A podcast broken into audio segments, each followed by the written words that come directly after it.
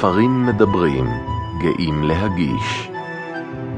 מדאם בוברי מאת גוסטב פלובר, מספר קובי מידן.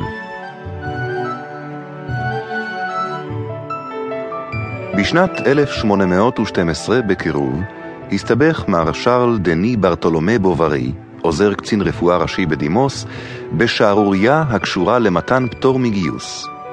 הוא נאלץ לפרוש מן השירות, אך עולמו לא חרב עליו. הוא ניצל את יפי תוארו הגברי כדי להשתלט על ירושה של 60 אלף פרנק, שנזדמנה לו בדמות ביתו של סוחר קובעי צמר.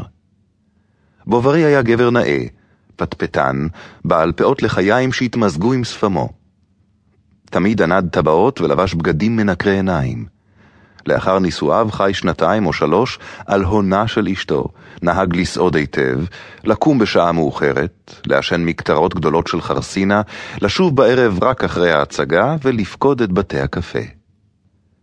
אשתו אהבה אותו פעם עד שיגעון, אך משום שהייתה באהבתה התרפסות אינסופית, נמאסה עליו.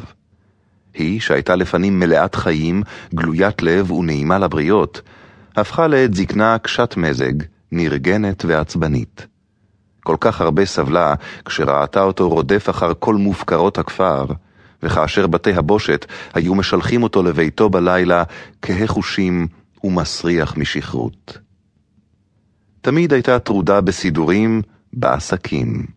הייתה מבקרת אצל עורכי הדין, מופיעה בבתי משפט, זוכרת את מועדי הפירעון של השטרות, משיגה אורכה, ובבית הייתה מגהצת, תופרת, מכבסת, משגיחה על הפועלים, מסלקת את החשבונות, בעוד האדון פוטר את עצמו מכל דאגה, שקוע בנמנום זועף, שלא נאור ממנו אלא כדי להקנית אותה.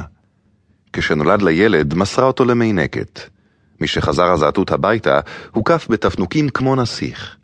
אמו הייתה מטלטלת אותו עמה לכל מקום.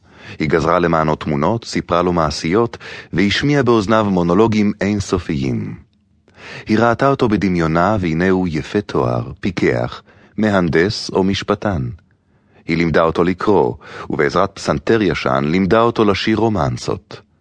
מר בוברי, שהיה אדיש לאומנות, טען שאין בזה שום טעם. האם יהיה להם אי פעם במה לממן את לימודיו של בנם בבתי הספר הממשלתיים?